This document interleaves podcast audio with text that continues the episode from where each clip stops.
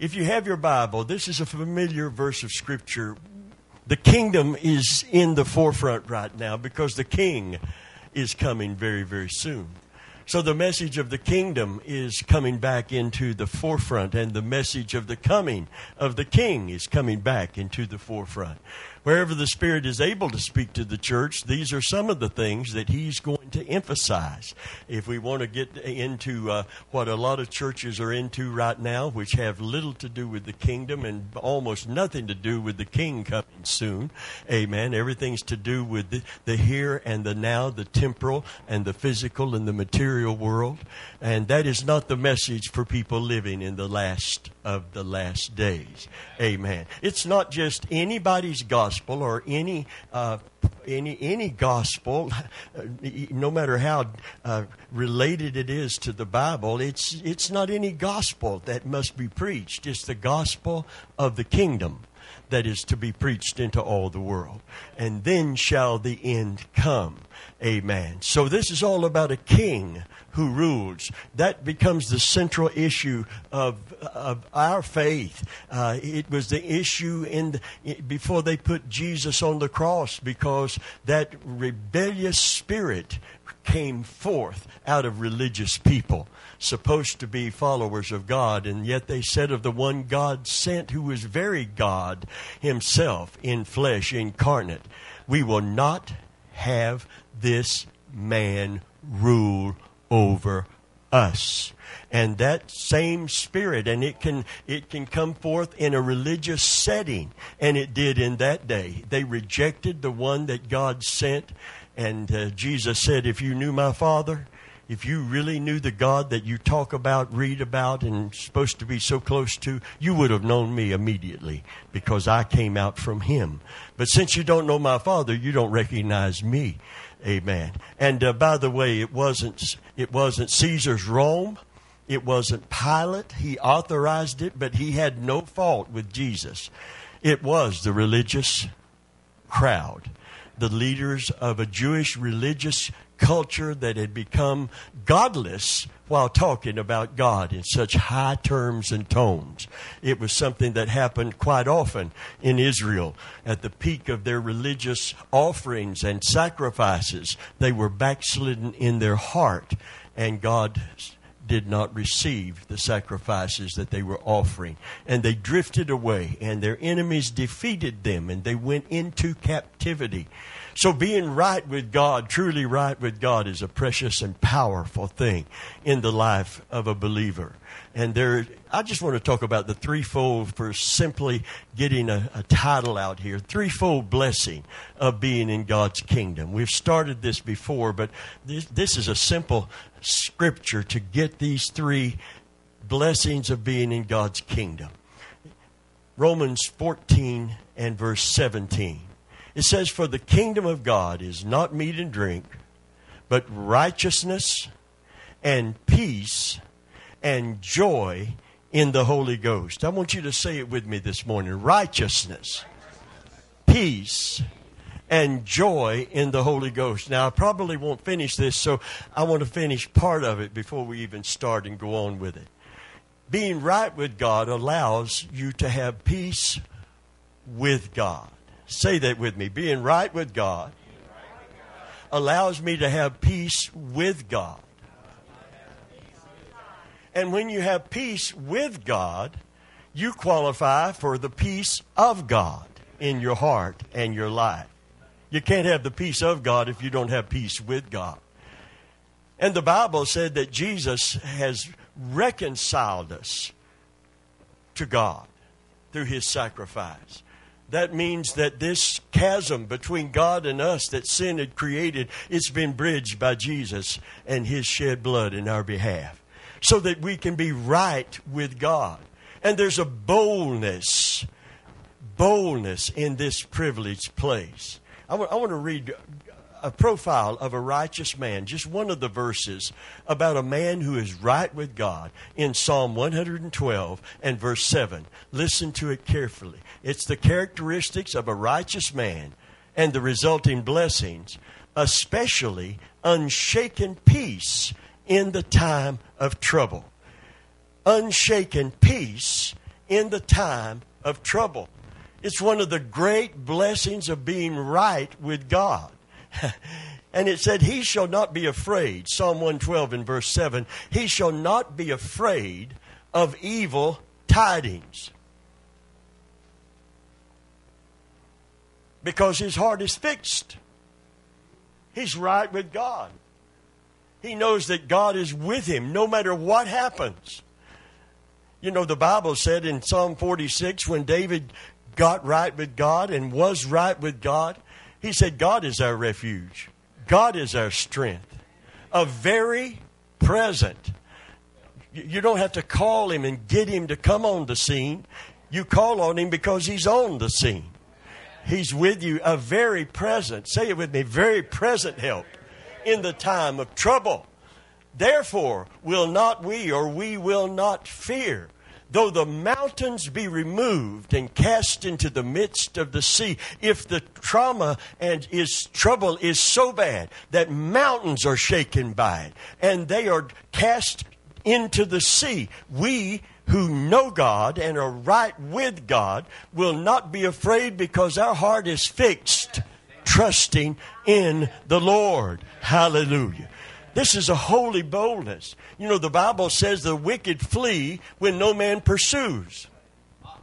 But the righteous are bold as a lion. And I usually sing The Lion Sleeps Tonight at this point, but my voice says not up to it today, I don't believe. In the jungle, the mighty jungle. You know why? Oh, yeah, we don't have to get to the Weemawas and all of that. You know the song. Amen? Somebody will interpret if you say a Weemawa too many times. why is the lion sleeping? Why is he peacefully sleeping? And they write a song about the lion in the jungle, the Mighty jungle, the lion sleeps tonight. Why is he sleeping peacefully? Why is he sleeping peacefully? Because there's no predator looking for him. Now, if he attacks a crocodile, he may get in trouble, but the crocodile really, you know, if you don't try to eat me, I'm not going to bother you. I'm not hunting lions at night. Can you say, man? He's called the king of the jungle because, now I know an elephant can squash him. I, I got that. I get that. I know he don't need to be messing with no elephant, but sometimes two or three lions will try to take an elephant down. But one thing for sure, he doesn't go to bed fearful because he is bold. He is bold. That's why Satan gets bold and he uses fear to try to, to cause us to be intimidated. The Bible said that he walketh about as what? As he isn't, but he imitates. He walks about as a roaring lion. By the way, he's not what he seems to be in term he has the power of influence the power of deception he doesn't have power in terms of strength over you and over me. He does not possess that. And when he is cast down, the nations of the world that he deceived will look upon him narrowly and saying, Is this he? That deceived them is this. How could we? He isn't that big. He isn't that bad. He isn't that powerful. How could we possibly have been deceived by this wretched creature that's been cast down out of heaven. Amen. Because he is a liar and the father of lies, and he presents himself as great as God. He wanted to be greater than God. He's called the anointed cherub that walked in the presence of the altar of God in heaven. And he was lifted up by reason of his beauty, and he became envious of God's throne and said, I'm going to exalt my throne above the stars of heaven. I'm going to sit in the congregation of the north. I'm going to be like the Most High. If we get in a place where we can have our breakfast back and have a, a Bible study in the book of Revelation, uh, one of the things you're going to see in the book of Revelation is the, that, that Satan is trying to do everything that God did. This I want to be like God creature is exerting himself and presenting himself. In the temple, he'll present himself, the Antichrist, as God. He's going to declare himself to be deity. Listen to me very carefully today. We're in a time of trouble like the world has never known. We're headed into the time of Jacob's trouble, which means the great tribulation. Amen. And the Bible said the day of the Lord hasteneth. And, and, and it said it's going to, when it, when it hits, when the tribulation actually hits, I see men with their hands on their loins as travail upon a woman with child. Just like a woman, the, the hurt of these times, the, the pressure of these times, the pain of these times will be so great. I see men that look like they're in labor because the day of the Lord is come. Amen. And, and it's an incredible time. And we're in the preliminary to that time. We're in the beginning of sorrows. The beginning of sorrows. Looked up that word sorrows, and guess what it means? The Old Testament said, I see men with their hands on their loins as travail upon a woman with child, for the day of the Lord is come. These are the beginning of sorrows. You know what sorrows is in the Greek? Birth pangs. Birth pangs. What happens when birth pangs begin? The Bible said there shall be, when shall these things be? Uh, was asked of Jesus. And he said, he said, there shall be wars and rumors of wars. There shall be earthquakes in divers places. Nation shall rise against nation. The sea and the, there shall be distress of nations with perplexity. The sea and the waves roaring. And actually, all of these things have been since the beginning of time. So, how is it still happening and signifying the last times? Frequency. These are the beginning of what? Sorrows, birth pangs. What's the first thing if someone's rushed to the hospital with birth pangs. That means a baby is coming. One thing is for sure you get, if it's genuine, if it's not false labor, a baby's on the way. Something's about to happen here. It's going to happen.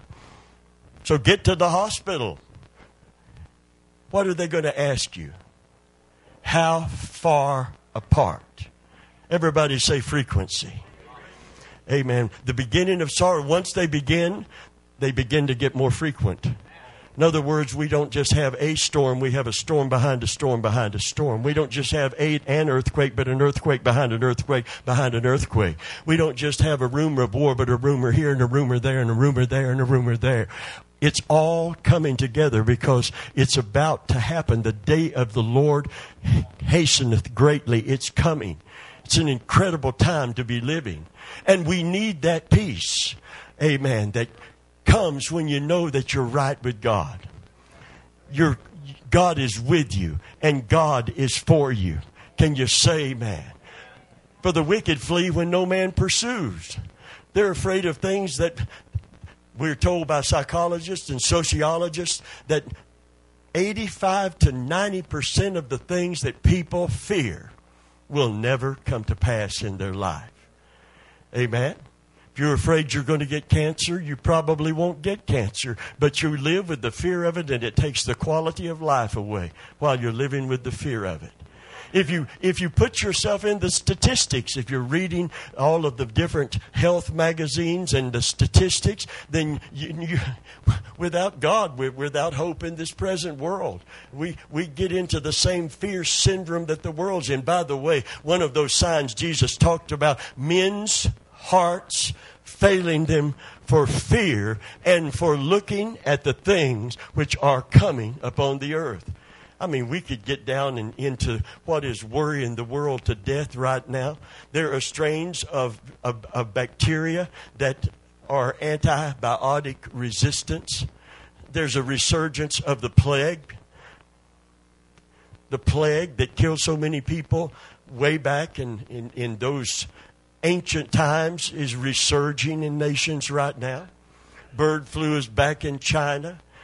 It's an incredibly fearful, perilous time to be living. I remember having to get dog tags when I was in the fourth grade. Mango Elementary School. We, we were taught to, and, and I talked with a lady last week that w- lived through that time. We were the same age in an antique shop. Anybody my age is running antique shops. I don't know what that's all about. Amen. But, but my wife always buys me relics or fossil watches. I don't know what that's all about. But anyway, but she did say she loves old things. So that's a good thing, right? As I age, I appreciate that. Is you is or is you ain't my baby, right? God is good today. How can you smile in a time like this? Why don't you tell us about all of these things that are coming? They are coming. But let me tell you, all of these things that are coming is an indication that He is coming very, very soon. God has went on record in the old covenant and he said, I will not judge. I will not judge. I will. See, when God's on record, you got the word, then God's on record. When it's, in, when it's in the anointing, when it's in the word of God, he's on record.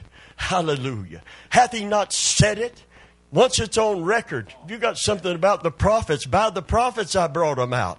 Amen. I put it in the mouth of a prophet before I did it. I will do nothing. I will do nothing. I will do nothing except I reveal it to my servant the prophets. Why? So that they can prophesy. This is how God gets his will in heaven done upon the earth because there's somebody on the earth that is going to bring that word and speak that word, and we've got His word. We've got His word. We've got His word. He's on record. Everything that He said He's doing, He will do. You can take Him at His word. Praise God. Amen. The Old Testament concerning the messianic prophecies is a promise made. The New Testament is a promise kept in Jesus Christ. Can you say amen? God is a promise keeper. He's a promise maker and a promise keeper. And whereby are given to us exceeding great and precious promises that by these we might partake of the divine nature, having escaped the corruption that is in the world through lust. If you think you can't live in victory in the 21st century, you are very wrong. You partake of His nature. Amen. That old nature cannot continue to prevail when His nature is the predominant nature expressing in and through your life by the Holy Spirit. Can you say, man? Hallelujah. You don't have to cave in. Amen. I listen to contemporary Christian music, and most of it is apologizing for falling down so many times. Thank God for the God that will restore you. Thank God for people who get back up. But I just don't like to hear this defeatist attitude of, I can't overcome temptation. I, I, there's no need to try. I know I'm a failure. I know I'm a disappointment to you, God. But you know, you understand me. You get me. It's all right. here I am again. Here I am again. Poor, poor, pitiful me.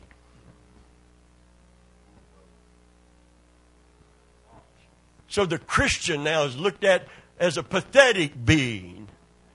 Someone who can't say no to nothing. Who has no semblance of the victory promised, purposed, and provided by God. Yet the Apostle Paul says, Thanks be unto God 1 Corinthians 15 57. Thanks be unto God, which gives us the victory in Jesus Christ. Therefore, my beloved brethren, be ye steadfast, unmovable, always abounding in the work of the Lord, for you know your work is not in vain in the Lord. Can you say amen? Hallelujah. There's victory in Jesus. I preached that message for three days from that text in South Carolina. And on the last day, a lady came that had been in a car wreck, and the three bones were fused together in her neck. She was given pain medication to the point that they could not increase it, and her body had become accustomed to it, and it wasn't stopping the pain anymore. She said, I live with pain day and night, and the doctors can do nothing else for me, and they can't even increase my pain medication. I'm at the limit, and I'm at the limit of my endurance. And we talked about a God given, it's amazing. You don't have to be specific when you're talking about a God given victory. Victory applies to everything that challenges you and challenges me. Hallelujah. Victory addresses that habit, that flaw in us, that challenge to us, that temptation. Everything is addressed when victory is achieved. We used to sing it Victory in Jesus, my Savior forever. I want to hear some songs about victory. I hear songs that young Christians are singing today about this, this pathos, this pathetic, milk toast, watered down, polluted, perverted form of Christianity that the devil can ride roughshod over you. And the only thing you can fall back on is the grace of God because there's no victory in God. Grace is not there to cover up for our sin. For the grace of God that has appeared to all men, teaching us that denying ungodliness. What? Denying ungodliness? You can actually overcome the world. You can actually overcome the flesh. You can actually overcome the devil. There's victory in Jesus actual victory in Jesus? Listen to contemporary gospel music today. Where's the victory? Where's the sound of joy in the camp? Where's the person saying, Thank you, Lord, for victory? Thank you. Christians have fallen through the week, faltered through the week, come to church on Sunday under deep conviction. How about some victory during the week? How about coming to church with a testimony? Boy, I was about to give in. I decided I'm going to pray. I went to work for Tampa Electric, got out of clergy world, and went out into that other world, the one y'all live in. Amen. And a guy, I won't go into all he did and all he said, but I was wore out. They would come in, those linemen would come in on, on Monday, and they were hung over from their weekend of partying and they felt bad and they're out in the hot sun and they take it out on the underlings. I was a groundman equipment operator, so I was supposed to serve the linemen. And I got out on that crew, and I mean, they laid it on me. They poured it on me. And I was doing fine till a guy cussed me. And you know, it, sometimes you think the flesh is so dead. But there's certain, I've often said it, the devil knows where you got your goat tied. He knows how to get your goat.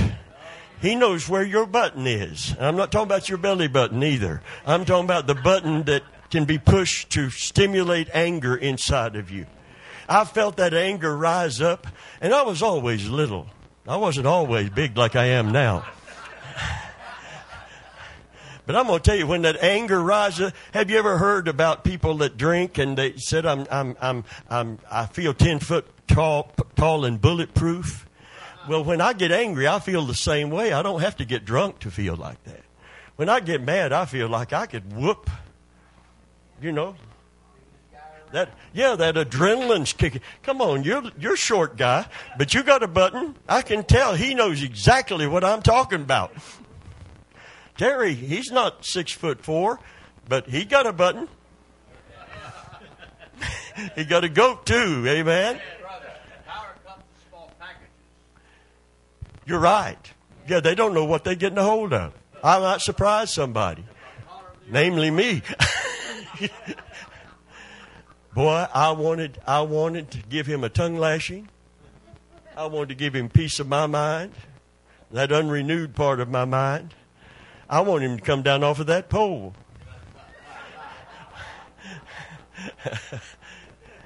and I thought, Lord, I know what this is.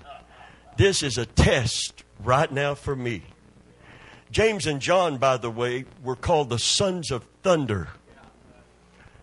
Isn't it amazing these two apostles had such anger issues, needed anger anger management, always in a fight and always in a fuss, so much that they called them the sons of thunder, but when they became the sons of God, amen, that thunder ceased. Things began to change. But it's always just under the surface. It's still under there. It's still under there. It's still under there. Amen. And there's a righteous indignation. Jesus had it. It wasn't an anger out of control, it was controlled, righteous indignation in the temple. Jesus kicked over money tables. And Jesus, this is premeditated. He wasn't just popping off, he was executing the righteous anger of God at what church had become in that day. He braided a whip he braided, he took his time and braided a whip. And when he had it braided to where they could see he had it, by the way, if you if you if you're looking for gentle Jesus, meek and mild, the one he became as the lamb that they took to the cross. He wasn't that Jesus before the cross, and he'll never be that Jesus after the cross. Jesus is not coming back on a donkey for them to spit on, hurl insults at. He's coming back on a white horse. There's a name written on his thigh. King of kings and Lord of lords. And when he returns, every knee without exception will bow and every tongue will confess. The people that blaspheme him, resist him, don't want him now, will bow to him and have to confess him then. Not in salvation, but in the fact that he is King of kings, he is Lord of lords, he is very God. And he's coming back again. He wasn't that lamb that held his peace in Pilate's hall, dumb before his shears, he opened not his mouth. It's a good thing he didn't open his mouth, because never a man spake like this man. For what manner of man is this that even the wind and the waves obey him. He doesn't speak like the scribes and the Pharisees. He speaks as one having authority. Well, just how much authority did he have? The Bible said God gave him power over all the power of the devil. Every bit of it. This is not 90% Jesus and 50% the devil and Jesus. No, no, no. This is 100% victory. Can you say, man? When Jesus comes, He's not coming to deal with the devil. He's already dealt with him, defeated him in our behalf. In our behalf. In our behalf. He didn't defeat him as a God in heaven, but as a man on earth. In our behalf. In this world, you'll have tribulation. You're going to have thlipsis. You're going to have anguish. You're going to have pressure. You're going to have trouble. But be of good cheer. I have overcome it. I've won the victory in your behalf. He didn't win it for his. He's got it. He had it in heaven. He had it on earth. He didn't get the victory for himself. He got the victory in our behalf. Hallelujah. Glory be to God.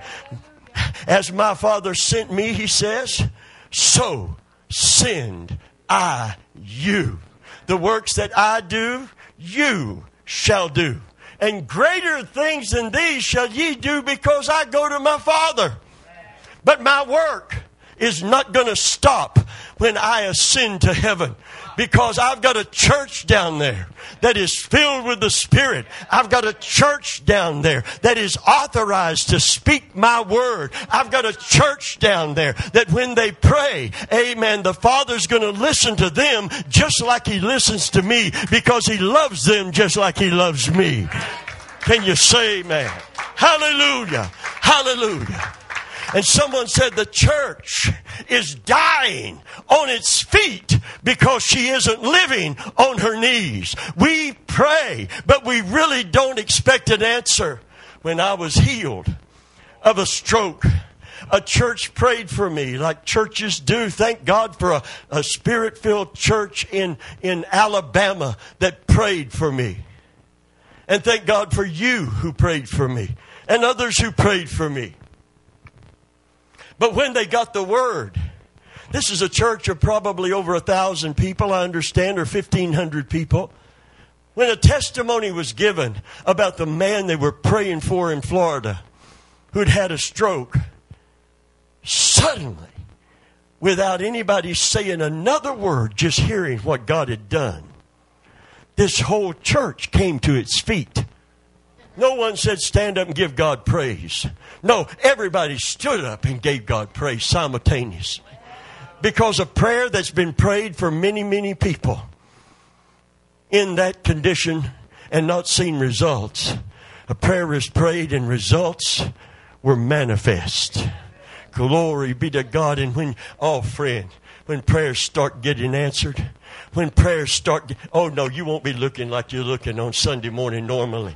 Drug out and, you know, beat down and beleaguered. You know what I'm saying? Lower than a snake in a wagon rut. You won't be looking like that anymore. The, oh, listen, right, being right with God means you have, you have a relationship to God that is different from anyone else in the entire world.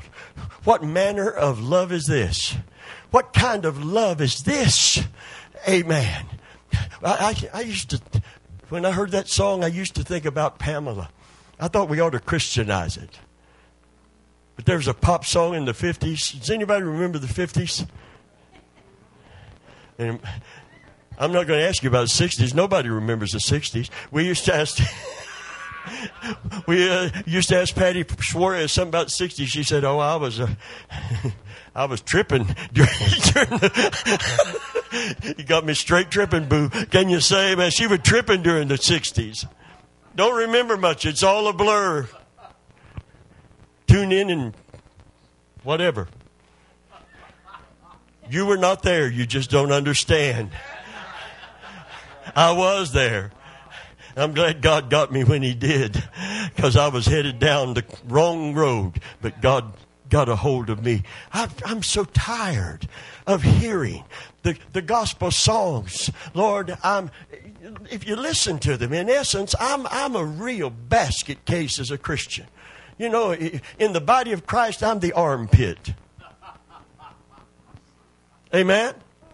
But I know you love me. And my only hope is that you'll keep on forgiving me and forgiving me and forgiving. Thank God for forgiveness. Thank God for repentance. Thank God for restoration. But thank God for victory. What good would it do if God forgives you and you go out and you're shackled by the same sin? Held in the same prison house of the devil, having to live in that prison and continually depend on God's grace just to get you to heaven because you're no good to Him as a witness in this world. There's no victory over your habits, no victory over your hang ups. You're going to live in that and sing songs about His love and His grace and His mercy, but you can't sing a song about His victory. God wants the church to know the joyful sound again lion God wants His church to know that your marriage does not have to fail. Thank God for the God can restore you if it has failed, but it doesn't have to fail. Can you say, man? Oh, friend of mine, there's victory in Jesus, and it begins with knowing that you're right with God and getting rid of the fear and the intimidation and coming into the fullness of the measure of the stature of Jesus. Hallelujah. So that we're not just these pitiful, pathetic beings walking around without a testimony to the power and presence of God. If you're an alcoholic today, if the spirit of addiction has a hold of you, prescription drugs, pharmacos, whatever, there's victory in Jesus. And you don't even have to, once you, once you get someone into that victory, claiming that victory, standing up and claiming that victory by faith, you, you don't have to specify what the problem is. I wasn't preaching about homosexuality. I was preaching about victory on the air in South Carolina. We were on the air for 10, 12 weeks, didn't hear anything. Preaching on victory. I chose David as one of those messages. Aren't you glad David got victory over Goliath? And aren't you glad when David failed, he got victory over himself and his sin? Aren't you glad that he died not as the defeated, poor old messed up David, but he died as a great king, so honored because of God's victory and God's restoration that they honored Jesus because he was in the Davidic bloodline, and they honored Jesus by calling him the Son of David. Isn't that incredible? Jesus, Son of David, have mercy on me. Because this was a victorious bloodline. But boy, there was some foul ups in it, but David didn't stay down. David got up and David stood up and David repented and David was restored. He restoreth my soul. Hallelujah. Can you say amen? There is victory in Jesus. I look at people not living in that victory, not even seeking it anymore, just hoping for enough grace to keep them, get them to heaven when it's all over, said and done. Listen, Satan wants to destroy your testimony. He wants you to be an he wants you to be an advertisement that Christianity doesn't have any more power than any other world religion. He wants you to be as messed up, fouled up as anybody else in this world except you go to church on Sunday. Can you say amen? You can recite a psalm or something. He, he doesn't want a living epistle read by all men. I, I listen, I want victory because I want to bring glory to my King. I don't want victory. I don't want to get healed so I can watch TV without pain. I want to get healed so I can declare Jesus is a healer because he healed me. Praise God. Hallelujah. It's not because I'm a preacher. It's because I'm a child of the King. I have a covenant with God. Hallelujah. I am right with God. And that means God gives us a bold faith. Hallelujah. Are you right with God by never messing up? No, I'm right with God because when I mess up, I want to do the right thing and confess it. I want to get it right. I want to ask forgiveness. And the person that asked me for forgiveness, I said, Well, forgive me for exploding.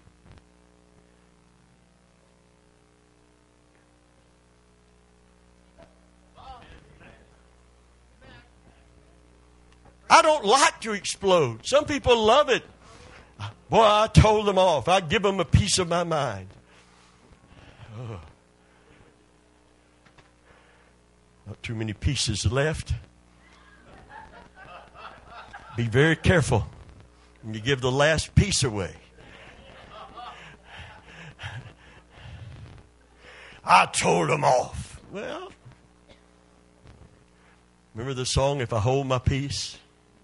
Well, that's hard sometimes and let the see the biggest battle is holding your peace and let the Lord fight my battle. Victory, victory shall be mine. So I ask forgiveness, and the person says, No, I provoked you. And I, I understand that, I respect that. But I want victory. Because if the devil finds out he can provoke me to anger, to get me to lose my victory, he's going to push that button through some, somebody's going to find that somebody knows where my goat is tied and they're going to get my goat. I want him to know i want victory. I, I, I, when i got out in the working world with a production crew at a plant where they drive you. I worked I, 12 years. I was bivocational. Well, one night it got so bad, everything messed up so bad, and people started screaming and hollering because we couldn't give them, because we had stuff broke down, but they took it out on us. And I walked over to a bin that we put these plastic bottles in, that when they were marred, this great big plastic bin on rollers. I walked over to it and just like Bruce Lee, I kicked it and knocked it over. And there was a guy standing there looking at me. The Rev done kicked over the. Of course, it didn't hurt it. You know, it didn't hurt it. and it didn't hurt. I picked the bottles up and put them back after I kicked it over, but I kicked it over. I've been working eight and ten hours a day, and I was wore down. And I'm going to tell you, the devil don't do this when you're prayed up. He knows better. he knows better. When you prayed up, you got up that morning and said, Good morning, Lord. Hallelujah. It's a great day. Glory be to God. And you go to work and somebody says, Can you tell me about Jesus after the after after work? Oh, hallelujah. Oh Lord, what a great day. And the boss comes up and says, I wish I had ten more just like you. Woo! Victory in Jesus, my Savior forever. It's easy to have the victory, but when you wore out, and you tore up and you beat down and you're beleaguered and you've been working so hard you hadn't prayed very hard you, and you're not prayed up and then it hits you you're not in any you're not in any spiritual condition to handle it so when i get really tired physically and mentally i really am cautioned if the devil's going to do it he's going to do it now because this is where he wants. So before he even tries to do it, I have to shield myself from negativity. I, I've never seen so much negativity among Christians in my entire life. When I got saved, it was a positive allegiance to Jesus, a positive life based on what the Spirit of God could do within you. Get around Christians, you're going to be lifted up. Well, it wasn't very long before those very Christians that I looked to for lifting up began to tell me what was wrong with the preacher and his wife and tell us what was wrong with that sister and what sin that brother was concealing. And before long, I'm cast back down again. And there were times when I had to build myself up on my most holy faith. Amen. Praying in the Holy Ghost. when does victory come back? This lady came down third night preaching on victory out of the same same text. Thanks be unto God which gives us what? The what? The victory? You mean there's victory? Christians can walk in victory? We can know the joyful sounds, the shout when God has defeated our enemy, when the enemy is turning back, when the enemy is running away, when we're standing and declaring the gratefulness, the graciousness, and the goodness and the faithfulness of God. She came down for prayer, and I've told you before, I went to lay hands on her, and she told me what was wrong, and I, I see the bold as a lion bold as a the holy boldness rose up inside of me. And uh, oh, oh, oh, let me tell you about that boldness. I got four things I got to get out before I quit, and it's time to quit, which don't mean anything except I'm going to try soon. Amen. A lady was here during the funeral. She came to the Holy Church of God. She had a son that had a problem in the womb. And the doctor said the best thing we can do for you and your son, it was a boy child, is to abort this baby. Because what was happening, something had come out in the, in the sonogram on the side of the baby. They thought it was intestine. And they began to check closer. And I was told this at my son's memorial service over in the portable. This happened several years, well, many years ago at the Holy Church of God.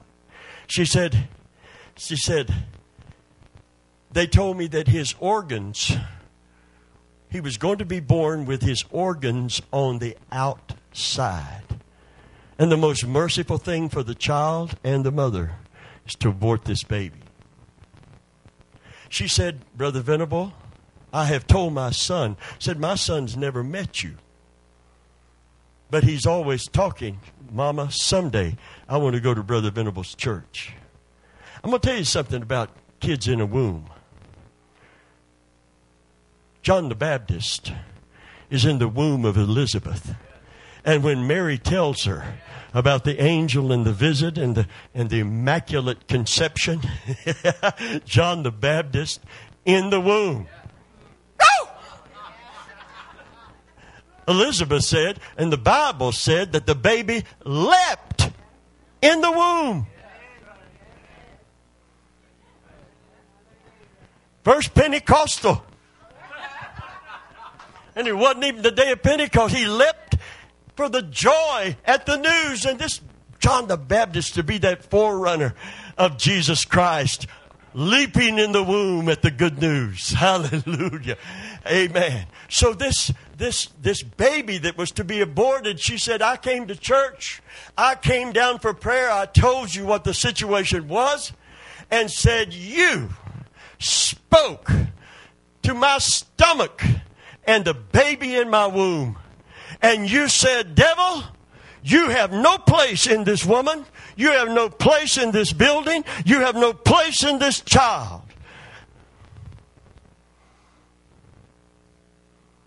And then you said, I command this baby to be healthy and have no problems. And she said, Brother Venable, I went back, had another sonogram, couldn't find nothing wrong.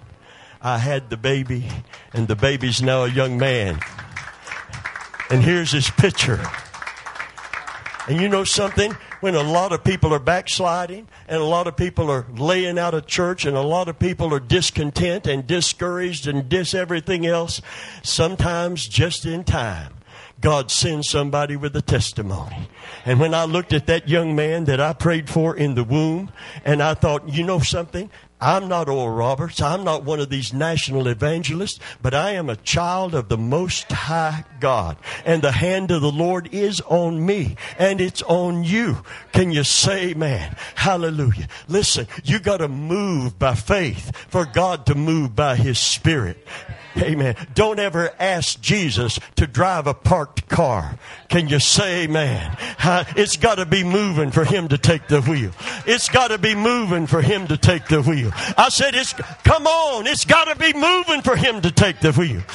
Amen. I'm watching Christians that had the fire at one time lose that fire and lose that desire to seek God till He come and rain what on us?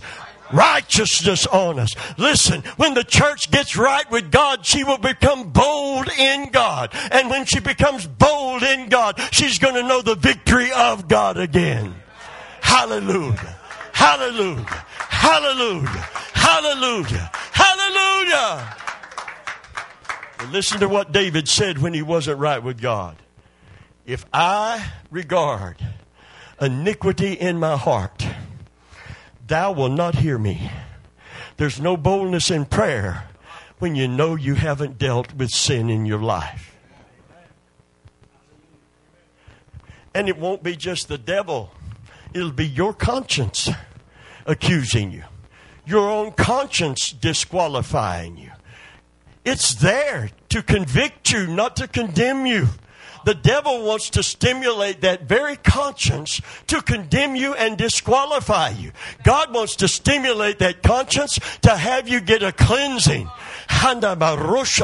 David prayed. He said, When I held my peace, so, oh, I got 18 sermons alive in me and only 18 minutes to finish if I let you out before you fall out. Can you say amen?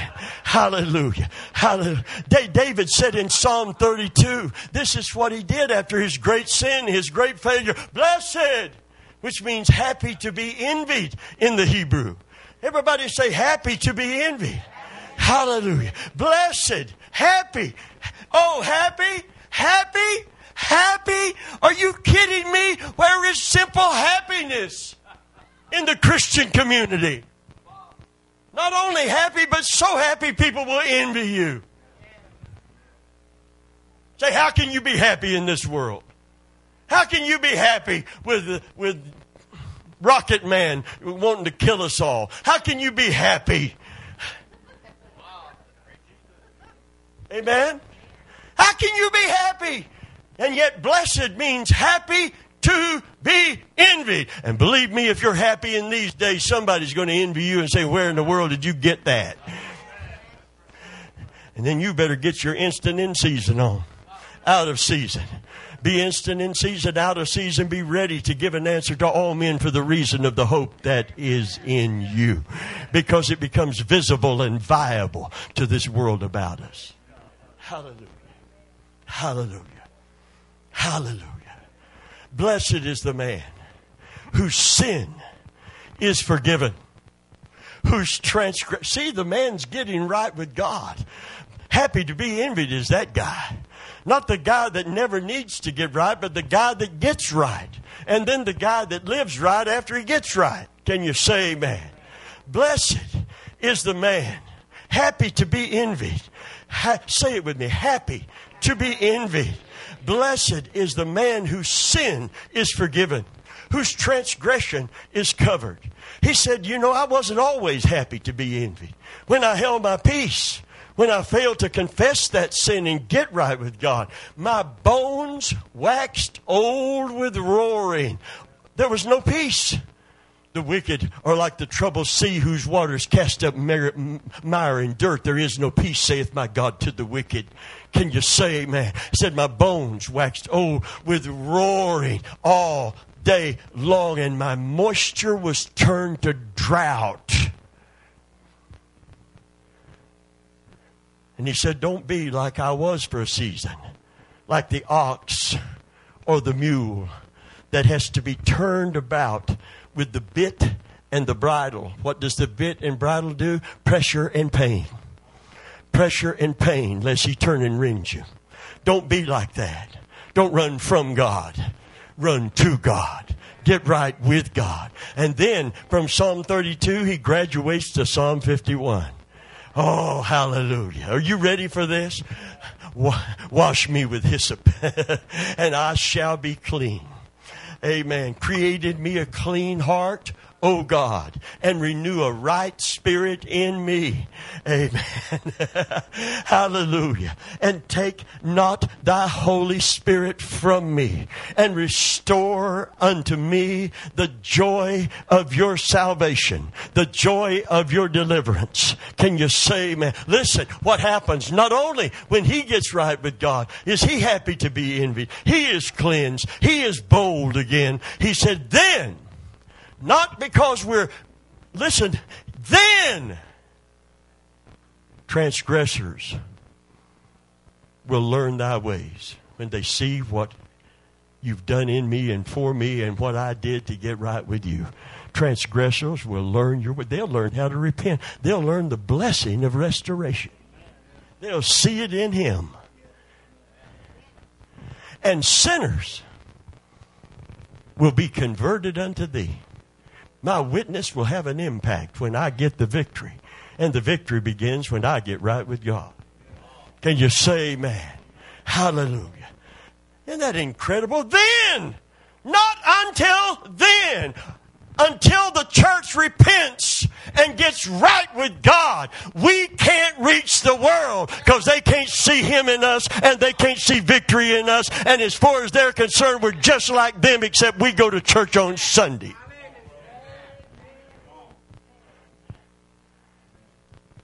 But when you get out of church, if you follow Jesus, you fall in love with Him and you put the kingdom first. I, I, know people right now that had a call of God on their life, but they quit putting Jesus first and God can't use them. And they've been sidetracked and sidelined. Hallelujah. But if they will come back to God, the gifts and calling of God are without repentance. I used to see that the way a preacher preached it. You can't repent, you'll go to hell because you could have and you should have, but you didn't. No, it means that he doesn't repent of choosing you. He doesn't repent of calling you. He knew what he was doing when he called Peter, and he knew what Peter was going to do, but he knew what he would do when Peter did the right thing. He never repented of calling Peter, and he used him in spite of himself. Can you say amen? Hallelujah. Hallelujah. Don't ask me to repeat that. Buy a disc. Play it in slow me slow speed. Is there no victory?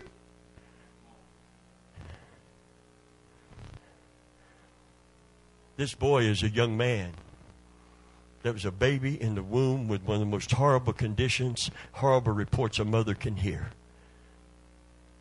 boldness. Boldness. Holy Spirit rises up on. I don't do this, but the Holy Spirit does this. Hallelujah. He rises up and said, Listen, you can't do that. You have no authority here. You can't do that. Amen. Holy Spirit just won't take it. Amen. He won't take it. He won't concede anything to the devil. He will not give him credit for nothing. He that's in us is what? For real? See, the problem is people are trying to live out a religious lifestyle with a religious spirit instead of the Holy Spirit.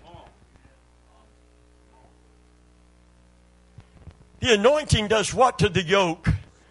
It breaks it. It breaks it every single time. And when we preach without the anointing, there is no yoke breaking in the audience. But when we preach under the anointing, that's what the devil fears. People don't come here, some of them, because they come under deep conviction when they get here.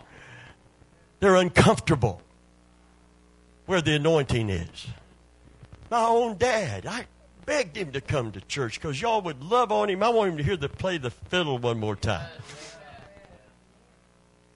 Finally, when he just couldn't get out, I said, Dad, I, I got to ask you, why didn't you ever come to church with me? I told, we were taking two vehicles then in case I had to stay. I said, I'll take you home right after the service. Pamela will take you home if you have to leave early. And, and he had been under such condemnation his whole life from the devil. He said, Well, I know that you preach under the anointing, son. And I was afraid that you, the Lord might show you that I had a devil in me. And I said, Why would you have a devil in you? See, when the emphasis is on the devil's power, and the and there are people that, that wish that I would I've had people in a victorious service. Now this is an amazing thing. We have a, a service marked with victory and good testimonies. And people come up to me and, and listen to this. This this happens to me and has happened to me. It's going to continue to happen because Christians wander around out there poking their nose in the darkness instead of being standing in awe of the light. People come up and this is what they say, and I'm not exaggerating. Brother Venable, there was something wrong there today.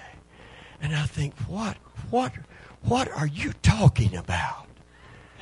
What is your problem? What in the world is wrong? I said it in a service recently. If you think there's something wrong, it's wrong with you. It's your attitude, your oversensitivity to evil spirits, and your undersensitivity to the Spirit of God that's moving. Looking for the devil in every corner. I felt like the devil was there today. I felt something was wrong. It is wrong. It's wrong in you. You need to get right with God. You need to get your focus back. You need your joy back. You need some peace. You need some power. You need some confidence in God. You need to see the good and not the evil all around you. You need a revival. And the hardest people to have revival, people have been sitting in church for years because they got it all. And they know it all. What do we need pastors for? We got people that God's showing them everything and telling them everything. What do we need a pastor for? To tell them God doesn't operate that way. He don't even do that with me. I have to seek him for it. I have to surrender to him. I have to empty myself. Brother Venable, we could feel that thing. What thing? What are you talking about? Oh, I'm not going to deny the devil comes to church. He sits in the front row. That's nobody sitting here or here.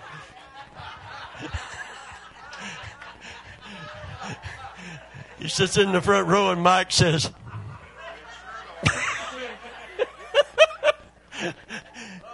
Don't you think he opposed? Listen, when the gospel is preached, when the word is being sown, immediately Satan cometh.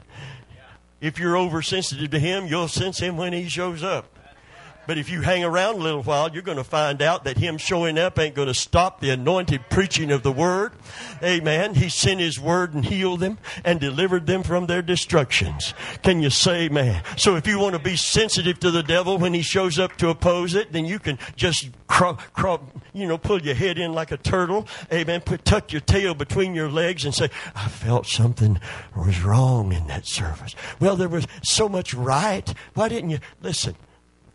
Reinhard Bonnke has preached in Africa. God told him to plunder hell and populate heaven. He went to India to hold a crusade. He sent his, his associates to India to set it up. They were told if you preach in this particular area of India, it's a possibility there'll be a riot and they'll try to kill you all. That was the report. They worship all of these gods, millions of gods. And so he had prayed up.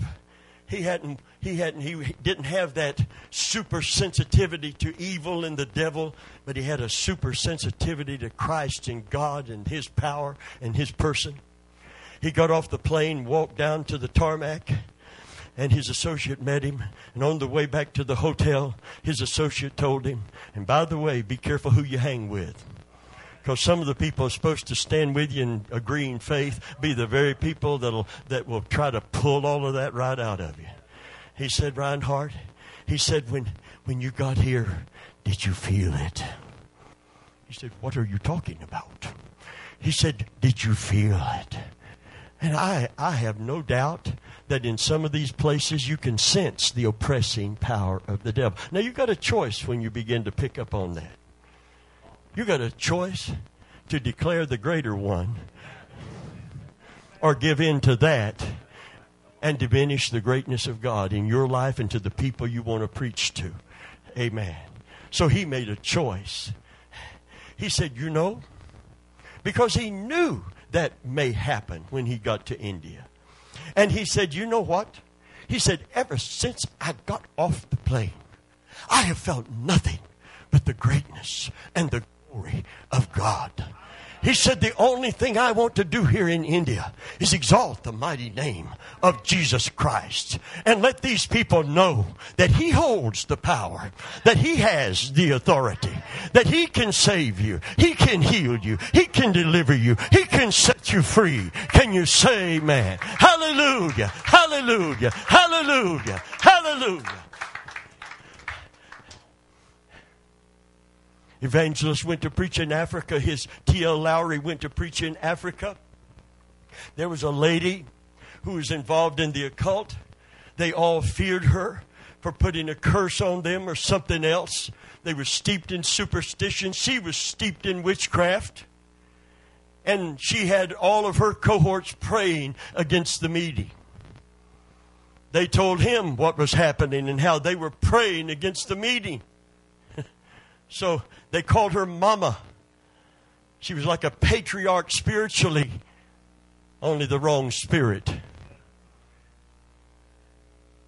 So he decided before the meeting started to pay her a visit. And he went to where she lived. He walked up to the door and he said, Mama, I come here in the name of Jesus Christ and I came to tell you right now my master defeated your master 2,000 years ago at the cross. And, Mama, as long as I'm here preaching, I am the boss. Hallelujah. People that went to that meeting, that big tent meeting, and other meetings, they had the same testimony. They said they seen fiery looking entities going round and around that tent, but every time they would try to enter, it's like they hit an invisible shield. And they would go around it again and try to come in another way, and every time they come in, boom, they hit that shield. And when the gospel was preached in power, people came to know Christ as their Savior. And the son of a witch doctor, his daddy came home from the meeting. And his daddy said, I went up for prayer, son. I heard about Jesus and I went up for prayer. And said, when the man of God took a hold of my hand, he said, all of my power is gone. He didn't sense those familiar spirits, those evil spirits he was cohorting with. And his son said, Oh, daddy, if it's that, if I saw my daddy, my daddy, he was a protege of his daddy to fill his shoes. He went, heard the message under the anointing, and got saved. Got set free. And God called him to preach the gospel. And he preached for years in Africa, came to America, and he said, I was taken back by the church and Christians in America. He said, when I would give my testimony, they would come up to talk to me personally after the service. And they would say unto me, because I was in the occult, I was into the to the what is it, the male witch, what a warlock type of thing. He said, he said the black arts. He said they would come up to me and said, "Oh, I know that the devil hated to lose you, and I know you were deep into it, and I would imagine that you have problems at night." when demons come and try to torment you and try to oppose you, and demons this and demons that, and demons this and demons that. Demons are real. If you put a spotlight on them, you'll probably see one yourself sooner or later.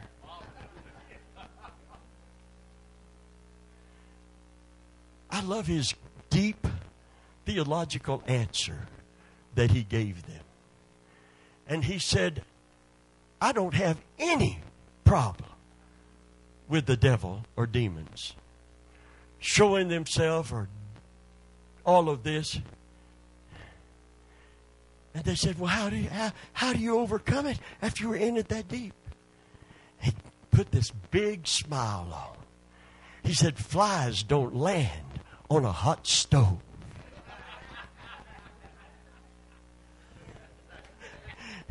you get right with God, you realize who's in you and who is with you is greater than he that's in the world. You get filled with the Holy Ghost. You know the power and the authority of Jesus' name. You get on fire again for God and flies won't land on a hot stove. Can you say, man? You're not going to have a trouble with the devil. He's going to have trouble with you.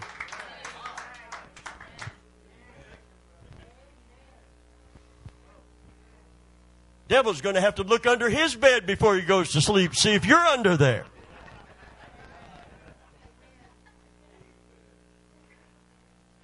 I'm not trivializing the power of the enemy. I'm maximizing and magnifying the power and presence and authority of God in the life of a believer. What would happen if there's no authority to speak to that child in that womb, what happens? There's no miracles. There's no evidence of God's power in the church. People pray and there's no manifest answers. Everything is too hard for God. And prayer is a futile exercise in disappointment.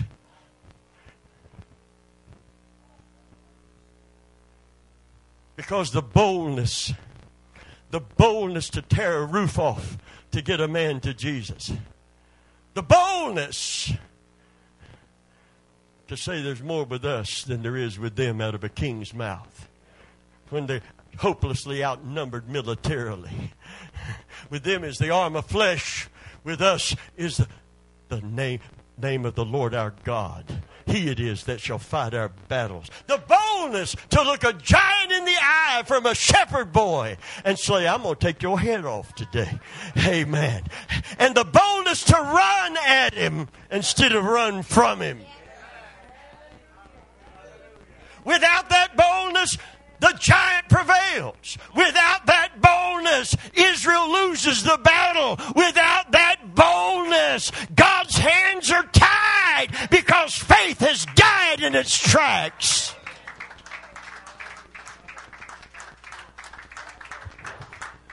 Without that boldness. No preacher commands anything because we're too wimpy, shallow. We have no revelation or realization of who we are in Jesus or who He is in us.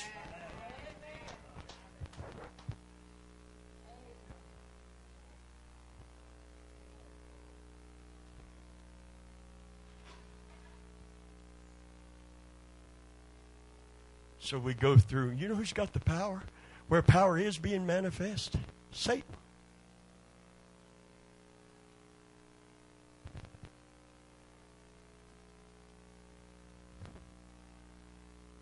They're fasting for the devil to manifest. We're feasting because we don't believe it's going to do any good.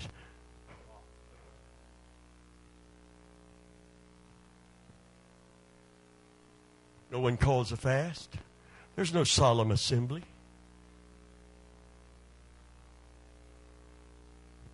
We go to a prayer breakfast and argue on what the menu should be. Oh, yes, I've been there. I know a few things because I've seen a few things. I was invited to sit with a group of pastors going to start a prayer breakfast in Tampa over 30 years ago. We're going to pray for this city.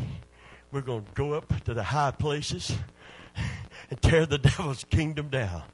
We're going to see revival in our city because we're going to get it together. Well, we got together. Then we began to try to decide we were going to invite some of our prayer warriors in and some of our folks. And one pastor said, he said, listen, he said, if we go with this menu, now we're away from the whole purpose of it all to figure out what we're going to eat when we do get together. If we go with the continental breakfast, there's people not going to be satisfied because they're not going to get enough. You know what the continental breakfast is? It's a, it's a sweet roll and a cup of coffee. If we go with the big breakfast, they won't be able to afford it. It costs $10.50. But you got ham and sausage and egg any way you want it, and bacon and toast, and somebody say hallelujah. Amen. You know what I'm talking about in grits? Cheese grits. Yeah, let's go ahead and if you're going to go all out, let's get the cheese in it and really make it flavorful. Amen.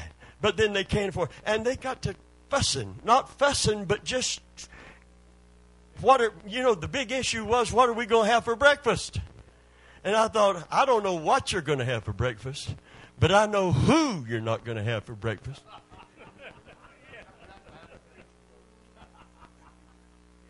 Amen? I'm not going to sit there where people are, call it a prayer breakfast. When do we pray? Who wants to pray over the food today? I'll do it. Over the teeth, through the gums, look out stomach. Here it comes. Thank you, Jesus. You might as well play that prayer. Devil's not afraid of that. It never became a cohesive group of people seeking revival.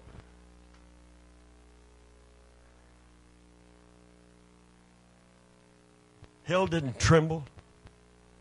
Souls were not convicted of their sin. You see, where God really starts moving, it'll fill a church or it'll empty it.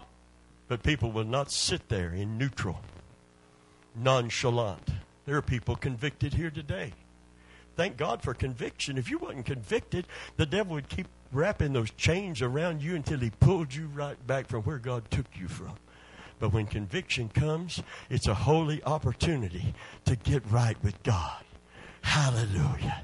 Create in me a clean heart, renew in me a right spirit. Take not thy Holy Spirit from me. Then sinners shall be converted and transgressors will learn your way. Hallelujah. Praise the Lord. Kingdom of God is not meat and drink, but righteousness, peace, and joy in the Holy Ghost. I don't know where we're going from here, but I know one thing is for sure. I'm looking for people hungry for God who are dis, have something I call divine dissatisfaction. Somebody who has, has tasted the power of the world to come and they know when it's not present. No matter what kind of show we put on, We can pull back the curtains and dress a choir. Choir robes now. I looked at some when Tampa. No wonder they went out of business. Nobody could afford to buy the things that were in there. Picture of Jesus cost five hundred dollars or something. Anyway, moving right along. Uh, but but there were choir robes that cost thousand dollars, eleven hundred dollars. Boy, you got to wash a lot of cars. Amen. To robe a very big choir or you got to be a very rich church. But that choir can be cloistered in those robes. And by the way, there were preacher suits there. You know, the, the, the collar and the robe and the vestments. And I thought, man, I wouldn't have to choose my tie. You know, I, I could, I could, I could put on. Of course, if I come out here in vestments, y'all would just be giggling. Y'all wouldn't give me any more honor, would you? I know it's okay. It's all right. Except for him, he'd be guffawing. Everybody else at least would keep it to a giggle. I'd get excited, get my feet tangled up in the robe, and fall on my face. Have to take it off and throw it somewhere so I could preach. Because I'm used to being free in the Holy Spirit.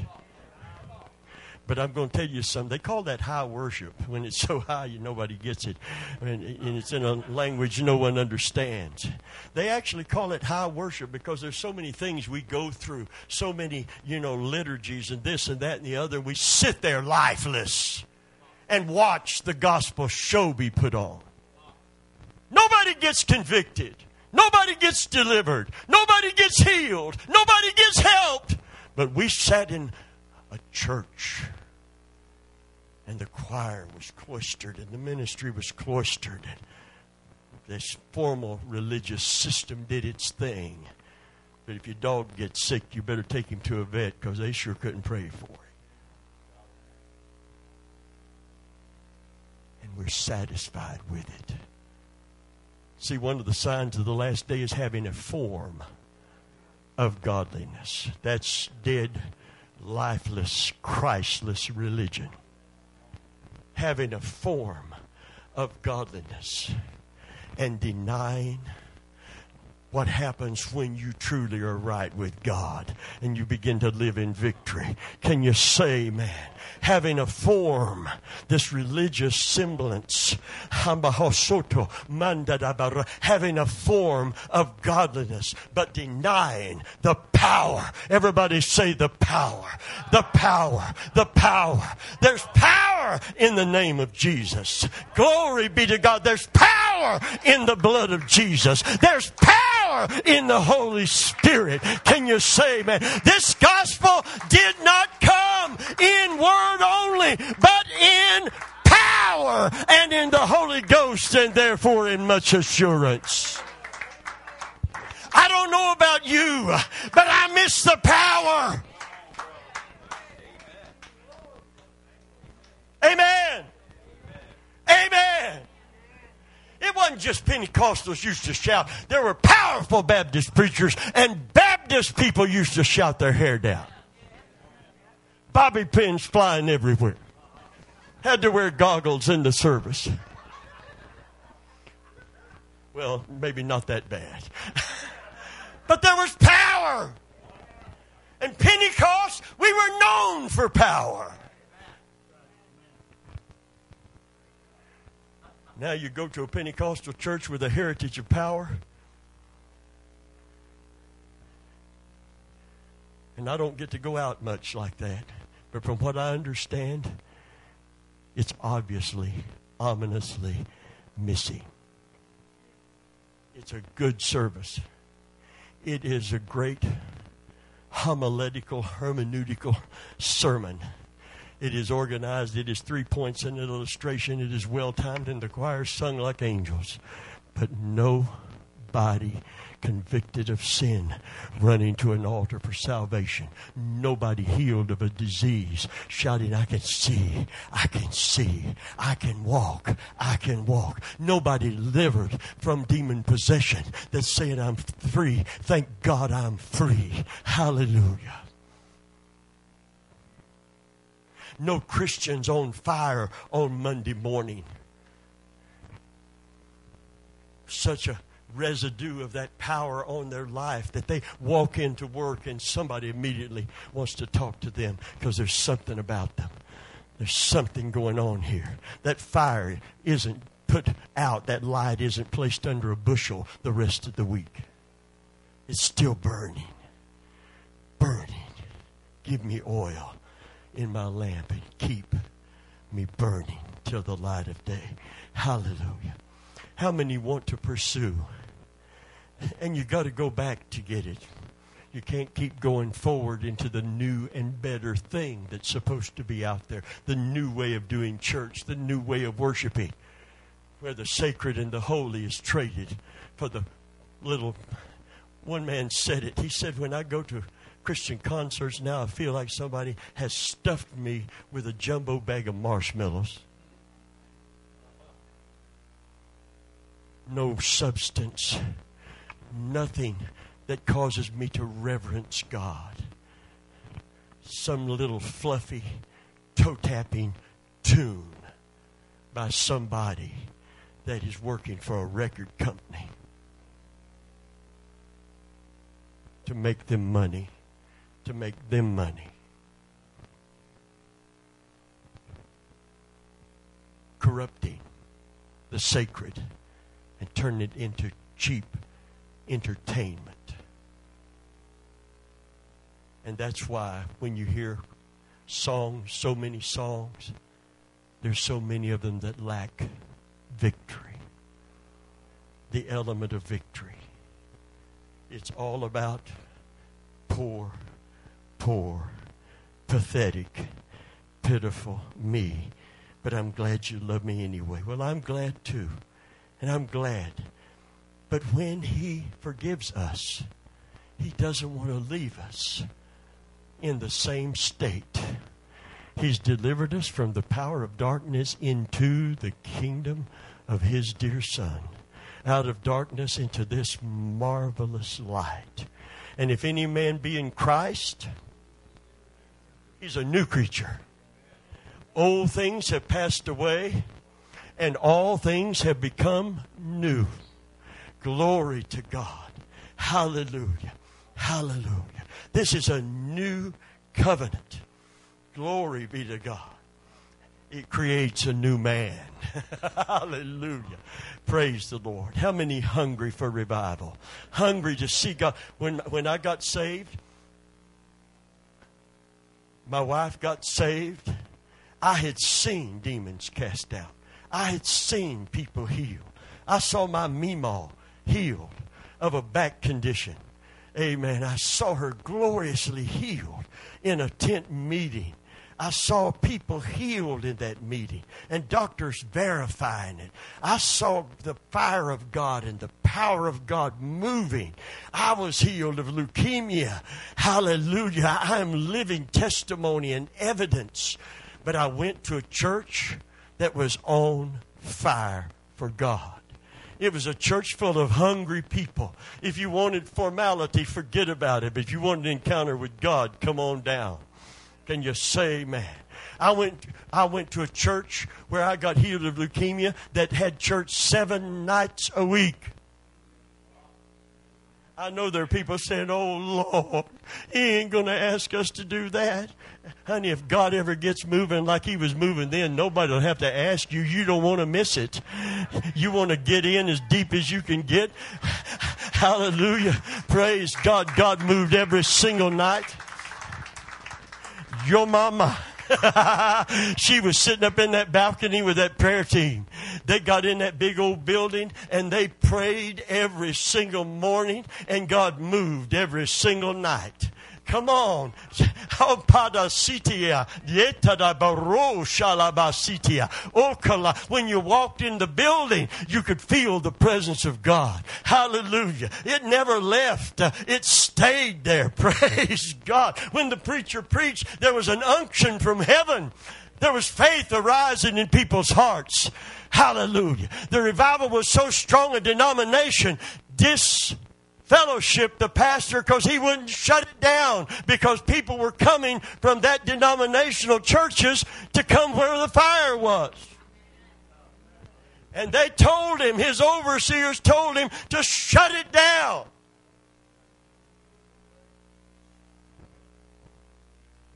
Why didn't those pastors get together with him, rent a big hall, and shake the city for God?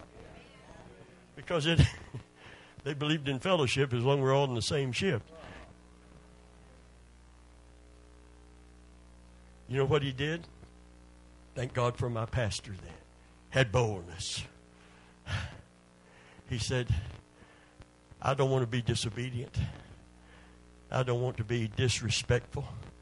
I don't want to have an attitude of any kind of disrespect. But I will not touch something that God is doing where people are getting saved, people are getting healed, and people are getting set free. I humbly, respectfully turn in my re- resignation. You don't have to fire me. I don't work for you anymore. But I do work for Him. Can you say, man? And you want to know, anybody want to know why I haven't joined up with, they could promote? No, they can't. Promotion cometh not from the east, the west, or the south. Promo- promotion cometh from the Lord. You said, well, Brother Venable, look at you here. Honey, it ain't over yet. Amen. If it was over, I would be retired. And there's plenty of churches you can affiliate with, but it's not over yet because I found out there's not many like me left. You didn't hear me. There's not many like me left. I don't care how big the church is, how great the choir is, how big the. There's not many like me yet that is hungry to see God move in your behalf and in other people's behalf, and will not be satisfied if we get a bigger building and I get a better car to drive and we get more people coming and I have prestige. No, that will not satisfy what is burning on the inside of me, brother Venable. If you would calm down, if you would time your services, if you would have more programs no, no, we need a move of God. Nothing, nothing will change without a move of God. Hallelujah. We need a move of God. Your children aren't going to get saved in that Sunday school without a move of God. Your family isn't going to come in without a move of God. Oh my God in heaven. I can't stop. I hope, I hope, and I pray, amen, that I will live long enough to see Samson strengthened one more time and to see God's enemies vanquished. Can you say amen?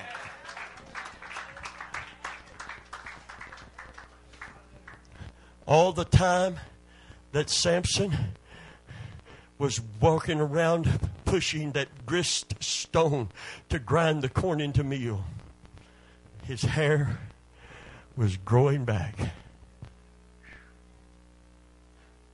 His hair, which was the source of his strength, that through his own compromise got shorn, it was growing a little bit each day. Round and around, with all of the insults and the spittle running off of him. He's, but his hair is growing.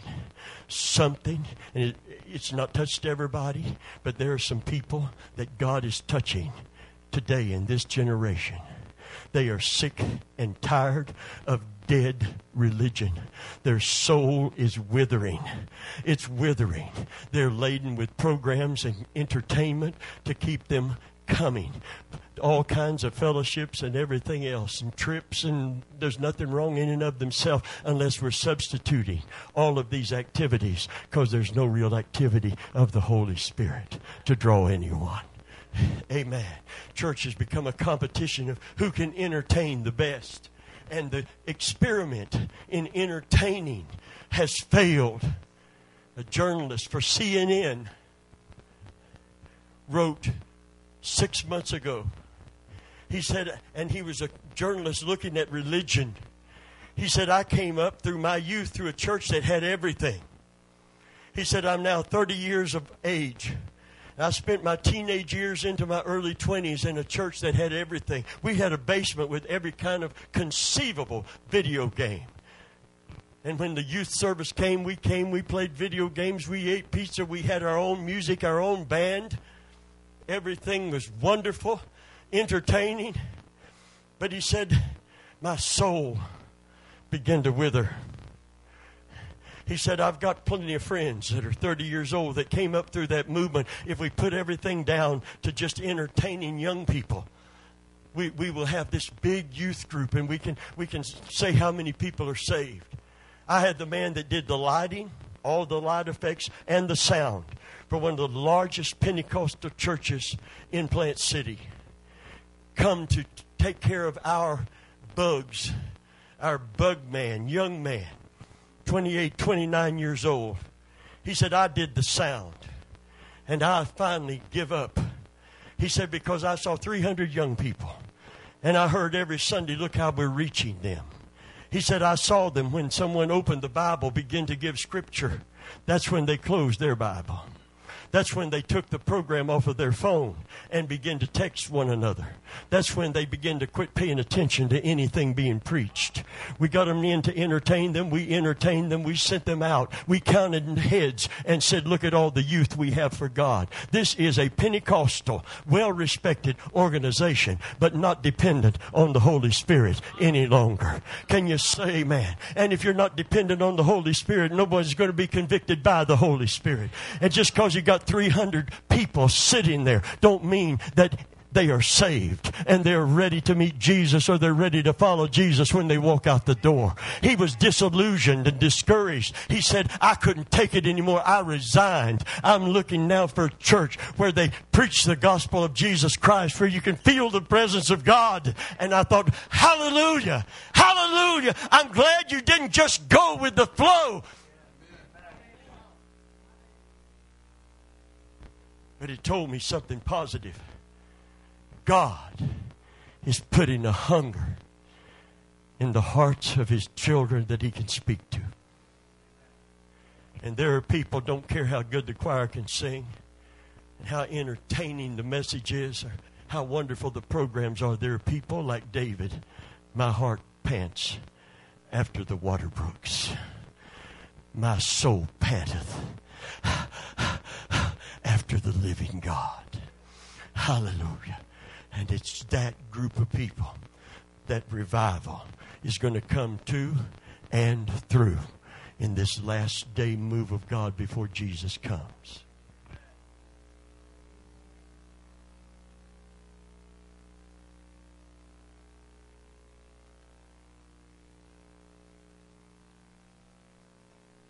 How many would say, Stir me, Holy Spirit? Can you cue up the oil of your spirit one more time? We're going to. I'm watching people fall away. And you know what? If I keep watching the people that lost their fire and enthusiasm, I'm in danger of losing mine. You know what the danger is to me, Brother Hobbs? Coming in here. We've been here all this time. I'm sweating under my clothes. Come in here and give you that 30 minute. Say, it's all I got to do, and I'm out of there. Here's your 30 minute sermonette. Go home like you came in. Just come back next week. We'll try to have, as one preacher put it, so many ways you're bound to like some of them. We could have a healing extravaganza as was advertised in my hometown. Just healing. Bring everybody that needs to be healed. We're going to pray over. Of course, nobody got healed, but bring them in the hopes of healing always have something to tickle the ear, something to tantalize. And one of the greatest blessings I have is when I hear a testimony of a child going to have its organs born on the born on the outside, being gloriously healed in the womb, and that baby coming forth instead of being aborted, and now a young man, and a baby that's never been here, never seen me personally, telling his mama, someday let's go to Brother Venable's church. And a mama telling me, what a blessing. Brother Venable, you want to know why I don't come very much? Because I know if I come to your church, I'm going to be convicted.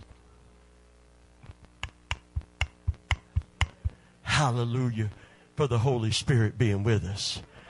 But what a shame that we run from that that would pull us out of sin, out of self, and out of the sure destruction to the Christ who wants to forgive us, pardon us, and restore us. I don't want, if we, listen, wherever we go, I am not going to be different when we get there. If we get back on the University of South Florida campus and we're in one of those nice rooms, you know,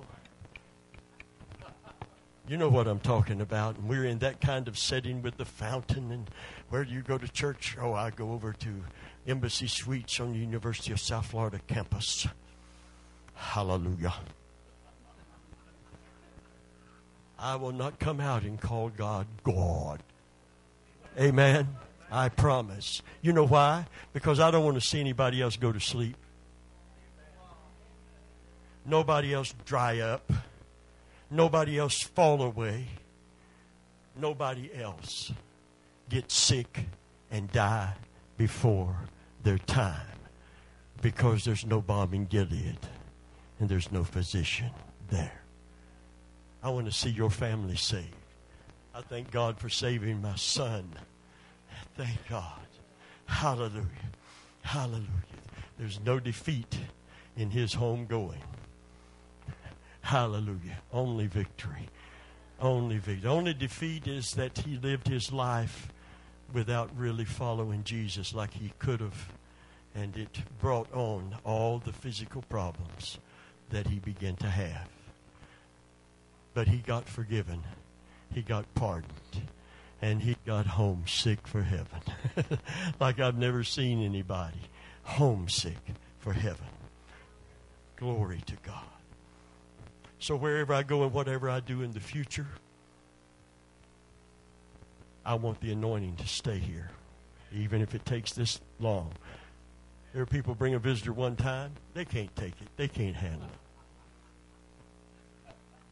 They ain't coming back because they're conditioned to a one hour, tightly organized, do this, that, and that, and we're gone, and that's it for the week.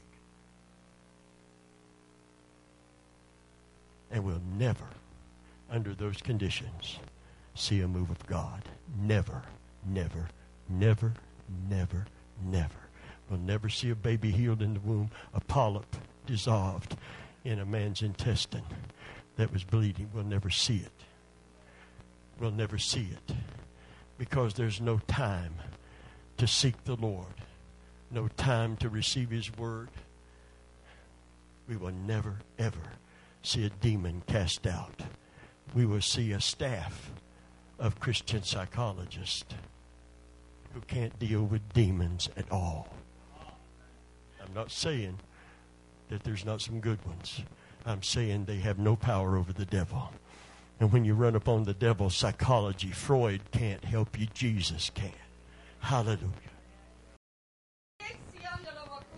You are a peculiar people. You are set apart unto me. You have been washed in the blood of the Lamb. You have been sealed with the Holy Spirit. You are part of me, and I am part of you. Yea, saith God, there are none like you in all the earth, for you are my people, and I am your God, saith the Lord.